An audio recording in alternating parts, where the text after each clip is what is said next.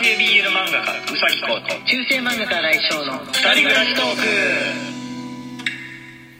はい、えー、土曜日がやってまいりました。ね。はい。今夜はライブ配信です、ね、ライブ配信です。9時から、えー、21時からですね、はい。えー、今日はもうなんかね天気がジメジメしてしょうがないから昨日からもう雨もねずっと降り続けてるしなんかカラッとバカバカしいことでも話しますかね、うん。この天気を吹き飛ばすような感じの、ね。何にしようかな。やっぱりそういう時は、えーまあ、アニメトーク。アニメトークがいいのかな。あ果たしてアニメトークがカラッとしているかどうかっていうのは別として。我々的にはカラッとしているか うなん。という感じでしょうかね、まあ、いつもそんなジメジメした話自体しないラジオでは あるんですけれども。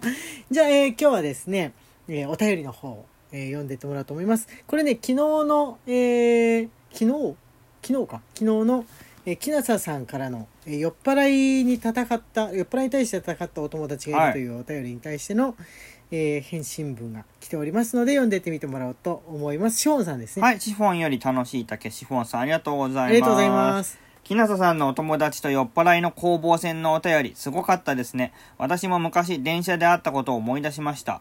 高校、かっこ女子高生の先輩と電車に乗っていたら先輩が突然切れ始め、痴漢に面と向かって文句を言っていてめっちゃかっこよかったです。外国人相手で当時15歳の私はびっくりしてただ見ているだけでした。その数年後、単独で痴漢に遭った先輩、また本人に切れたところ、周りのサラリーマンたちに冤罪じゃねえのなど助けるどころか責められてしまったそうでそこに偶然居合わせた警察の偉い人が犯人にあなたがやってないというのなら最高裁まで戦ったらいいじゃないですかと言ってくれたそうです。その後先輩は転職し今は警察の本部にいます。先輩は無無事に素敵な未来を手にしましたが我が子たちにはがっつり武道をさせています。はい、シフォンさん、ありがとうございます。え、先輩、警察、警察の本部にいるってことは、転職したんですね転職して、だからもともと正義感が強いタイプだから、もう、あの、警察になろねう。警察関係の仕事に就こうと思ったのかな。この、偶然居合わせた警察の偉い人がっていうのはなんかすごくねね。たまたまいるものなんだ、たまたまいるものなんですね、うん、飛行機の中でさなんか産気づいたりなんだりとかした時にこの中でお医者様いらっしゃいますかみたいなのとかよくドラマとかでそのレベルだあるやつの そのそういう関係の、ねえー仕事のたまたまその仕事の人がっていうのはあるんですね、うん。だから警察じゃなくても弁護士関係の人とかがいてもあれかな。あでも仕事自分の仕事に関係ないことにはなるべく口出さなかったりするタイプの人もいるかもしれないですね。ショーンさんの子供たちが習ってる武道ってなんだろ武道ね。う武道って言い方が気になる。そうそうそうそう、ね、ライブ配信の時にお聞きしたかもしれないけれどもちょっとね忘れちゃったからなんか知りたい、うん。何系だったっけかな？空手とかだったかな？うん。まあでもあのーこのタイプの人だったら大丈夫そうな感じしますね。ね。このこのお友達はなんかあの面と向かっていっても日本である限りは大丈夫そうな感じがしなくもないですが、はいえっとね木下さんからもそれに関してお便りが来ておりますね返信ですね、えーコーヒー、ピナツァよりコーヒー人、木夏さんありがとうありがとうございございます。ます毎晩ありがとうございます。酔っ払い大嫌いな友人 A はかなり前から音信不通なのですが、今頃どうしてるんだろうなと気になることはあります。とのことです。ちょっと怖いですね。ちょっと怖いですね。無鉄砲な人が音信不通ってなんかちょっと怖くなるな。不安が、不安があるんですけれども。えーと、あ、ギフトだけのお便り、あはい顔もね、ついております顔文字付きでピアノさんより指ハート、はいぶどう売りさんより美味しい棒と元気の玉、まき太郎さんよりコーヒー人と美味しい棒をいただいております。はい、ありがとうあございます。えっ、とね、ちょっと遡ってお便りを読ませてもらおうと思うんですけれども、はい。えっ、とね、ちょっと古め、古めっていうか、えっ、と、順番的に前のやつにしてみようかな。はい、ありました、ありました。えっ、とね、これね、吉野さんですね。はい。吉野札幌のどこまでタラッと占い師より、はい。えー元気の玉と美味しい棒、吉野さんありがとうありがとうございございます。ます。来世で裕福な家に生まれるには、あ、これタイトルですね。タイトル、タイトルがついております。はい。はい台風が来ているようですが、そちらはご無事でしょうか？北海道はいきなり冷え込んで夏が強制終了になりそうです。さて、以前宇崎先生が来世は裕福な家庭に生まれたいとおっしゃってましたが、古代インドの聖典、バガバットギーターの中でこんな一節がありました。霊的な修行を積んだ者は修行で挫折したとしても来世では裕福で修行に適した精神性の高い家庭に転生する。ちなみに着手しやすそうな修行は、独協、ご神言の栄唱、人助け、チャリティ、瞑想するがございます。私が毎日行っている ELM 瞑想は誰でも簡単にできてアンチエイジング効果も見込めるのでおすすめです。ラジオトーク活動も人助けに該当するのではと存じます。それでは長文失礼いたしました。えー今世ではお二人の愛と人生を充実していただけたら、えー、公人ですす。なのかな、ね。はいありがとうございます吉野さんありがありがとうございます。こうくんあれだよね高校時代まで中学高校と仏教系の学校にいたから独協はもうその時点でやっていたので まあ、や継続しなきゃ意味がないと思うんですけど。ほら途中でさ途中で修行をやめても大丈夫的なこと書いてなかったすごいいいね。そしたらじゃあ、あの多少やっておけば あれかな？あのプレイステーションとかでいうところのトトロフィーが実績解除そうそうそう実績解除 されんのかな？ある程度。あの人助けは人助けは何が人助けになってるかわからないんですけれども。でもチャリティーしてますよ。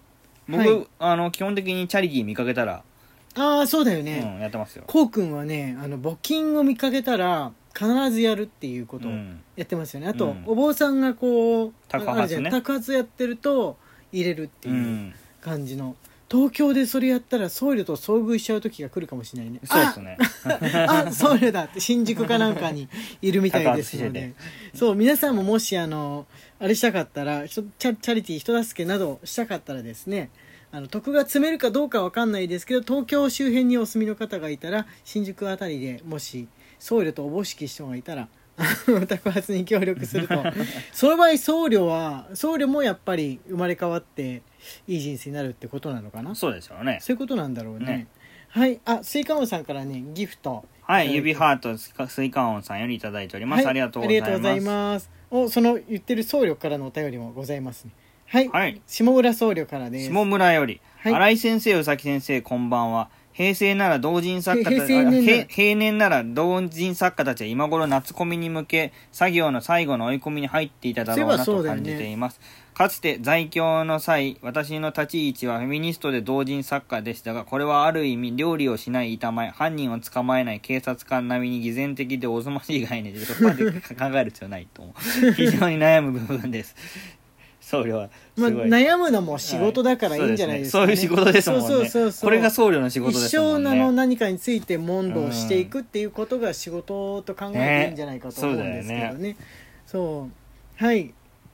えー、C のみさんが私の時代の失言を発見発見しスカッとしたという言葉は必然として私が何かの間違いで政治家や文豪になっていた場合クリーンヒットの下品発言や泥酔し2階から転落し骨折したとの記者に抑えられ三面記事になりスカッとする視聴者という場面を想起させました。作家デビューしたら軽口も羽目を外すのもなしで分業に専念し先進します。とのことです。はい。はいあのね僧侶ままだあの何かずれてる。ん だけどもね あのスカッとしたって風に言われるのはですねあのこのううまいこと言ってる政治家とかなんかちょっと失礼なあの悪いこと言ってる、えー政治家とかに対してざまあみろと思う気持ちではなくてですねあの弱き者を地雷扱いしているから、えースカッとしたと言われたのでございますよ僧侶。えそれ理解してんじゃないこの文面だとねあのなんつうんだろう。下下品な発言ししたりこう泥酔したりなんだりした人と同じに扱ってるけどそれとはね少し違うと思うんですよ、まあ確かに。うん、それとは違うと思うんですよ。俺は下品な発言しても酔っ払ってもエロいこうスキャンダルを出したとしてもですねあの弱いもの悩んでるもの心に隠して表には怒りとかを出せないものを責めないでいればあの地雷とかこの陰険野郎みたいなことを思わないでいれば徳が積めると思っております。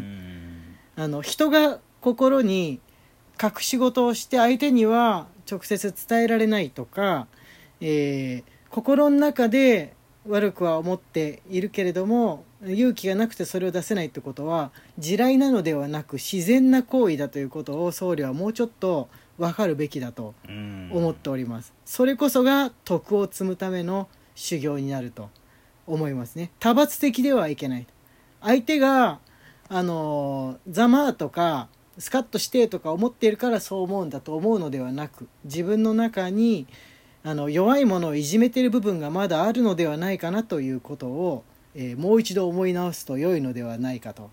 俺からのあのあれですね新しき問答と言いますか それを一つ置いておきます。炎上することなさそうだけどな。なんか炎上するのってこなんかやたら怖がるけどねそういうね、うん。僧炎上侶すること。僧侶炎上しないタイプの愛嬌を持ってるって思ってるそうそうそう。あのうん。苦笑いされることはあっても。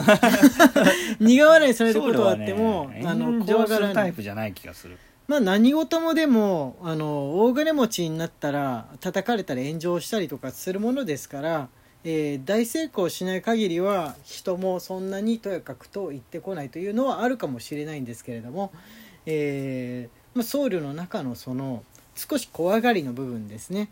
なんか嫌がってる人がいるとしたらその人が自分のことを嫌ってるのかもしんないざまあと思ってるのかもしれないみたいな恐れの心を乗り越えるといいんじゃないかと。俺は思っております。俺は思っております。あのなんつうんでしょうね。僧侶に対してのなんかお言葉みたいなもので終わってしまいましたが 今日の謎放送になっちゃいましたけれども。よくあるんでこの僧侶からのそのな何かちょっと疲れると恐れるみたいなお便りがあるんで今まとめて言っておきました。